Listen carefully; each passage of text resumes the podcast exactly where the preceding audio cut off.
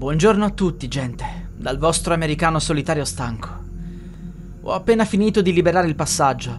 Mi sto riposando un attimo, poi ripartirò verso casa. Anche perché ho dormito pochissimo con tutto quel baccano. Ve l'ho fatto sentire, no? Gli zombie. Beh, è stata un'esperienza particolare, non c'è che dire. Mentre ero qui non facevo che ricontrollare i prezzi degli oggetti. A lungo ho vissuto in una società che ti spingeva ad acquistare sempre di più. E quando avevi comprato qualcosa che ti piaceva, già desideravi altro. È stato il fulcro della nostra nazione. Compra e continua a comprare. Sapete una cosa? È vero che i soldi non fanno la felicità, ma solo se la pensate in senso consumistico. Se usate i soldi per acquistare un'esperienza, come un viaggio, un corso, è totalmente diverso. Avrei dovuto spendere in viaggi e non in oggetti. Beh, ormai è tardi, suppongo. Se ricostruiremo la società, che cosa diventeremo? Un esperimento? Ci sarà un nuovo sistema di scambio?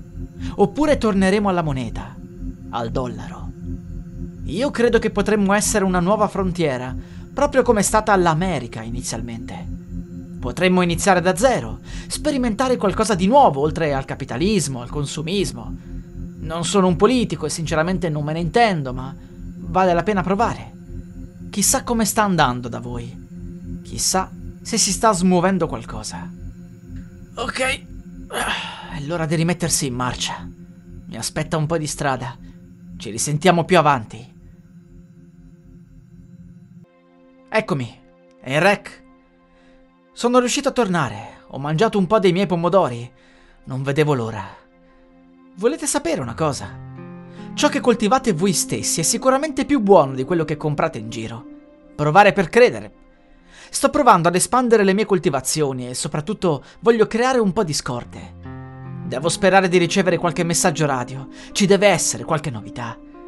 Non volete farmi rimanere l'unica persona in vita del continente ancora a lungo, spero. Questo posto è troppo grande per un solo uomo. Ma sapete, vi ho sempre invidiato voi europei. Prendete un aereo, un pullman, usate la macchina e in poche ore siete in uno stato completamente diverso. Lingua differente, culture diverse. Avete tutto a portata di mano, anche dal punto di vista naturalistico. Da noi puoi farti ore e ore senza mai vedere nulla di diverso. Certo, puoi andare in Messico, ma non è così vicino per molti di noi. In Canada parlano la nostra lingua, non c'è quell'impatto di cultura diversa come al sud. Per quanto riguarda la natura, da noi è tutto enorme. Non c'è modo di arrivare ad un piccolo bosco con una piccola cascata come da voi. E poi, voi avete più storia, più architettura, più cose diverse da vedere. Qui da noi bisogna camminare tantissimo, portarsi una tenda per vedere poco. Insomma, non è facile. Voi vivete in un luogo delle fiabe, ed inoltre avete anche meno calamità naturali. A noi tocca tutto, e come se non bastasse siamo invasi da animali pericolosi. Però, siamo stati bravi a farvi credere che il nostro fosse lo stato più figo al mondo dove abitare, vero? Grazie ad Hollywood vi siete fatti tutta una serie di idee, immedesimandovi nei vari protagonisti americani. Ed è stato quello il trucco. Non i luoghi, ma le persone. Farvi immedesimare nelle persone. Farvi vivere la loro vita. Farvi sentire la nostalgia di un posto che non vi apparteneva. Vi dirò una cosa. È tutto figo nei film, ma nella realtà chiunque di noi vorrebbe vivere in un luogo sicuro e tranquillo, come la vostra Europa. Qui da noi, fino all'Apocalisse, chiunque poteva spararti anche solo perché non gli piaceva il tuo volto. Armi ovunque, sparatorie, era un inferno. Paradossalmente mi sento più al sicuro ora, dato che mi basta stare chiuso dopo il tramonto. E c'è una cosa, una sensazione strana che provo. Quando sento gli animali fare quegli strani versi, soprattutto se fuori sta piovendo, sento ancora più forte la sensazione di sicurezza. Non ho idea del perché accada, ma sento sempre più spesso questo luogo come casa mia. Mi piacerebbe leggere un po' delle vostre vite la prossima volta, per cui mandatemi qualche vostra esperienza. Basta Twitter, perché non usiamo un mezzo più tradizionale? Ho aperto una casella di posta, si chiama americanosolitario chiocciola usa punto com.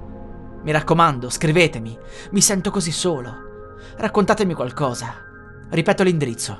Ce l'avete carta e penna? Ah già, dimenticavo. Siete tutti informatici ora. Allora scrivete americano solitario chiocciola usa punto com. A presto amici, vi aspetto. La musica utilizzata è in royalty free dall'artista co punto a g.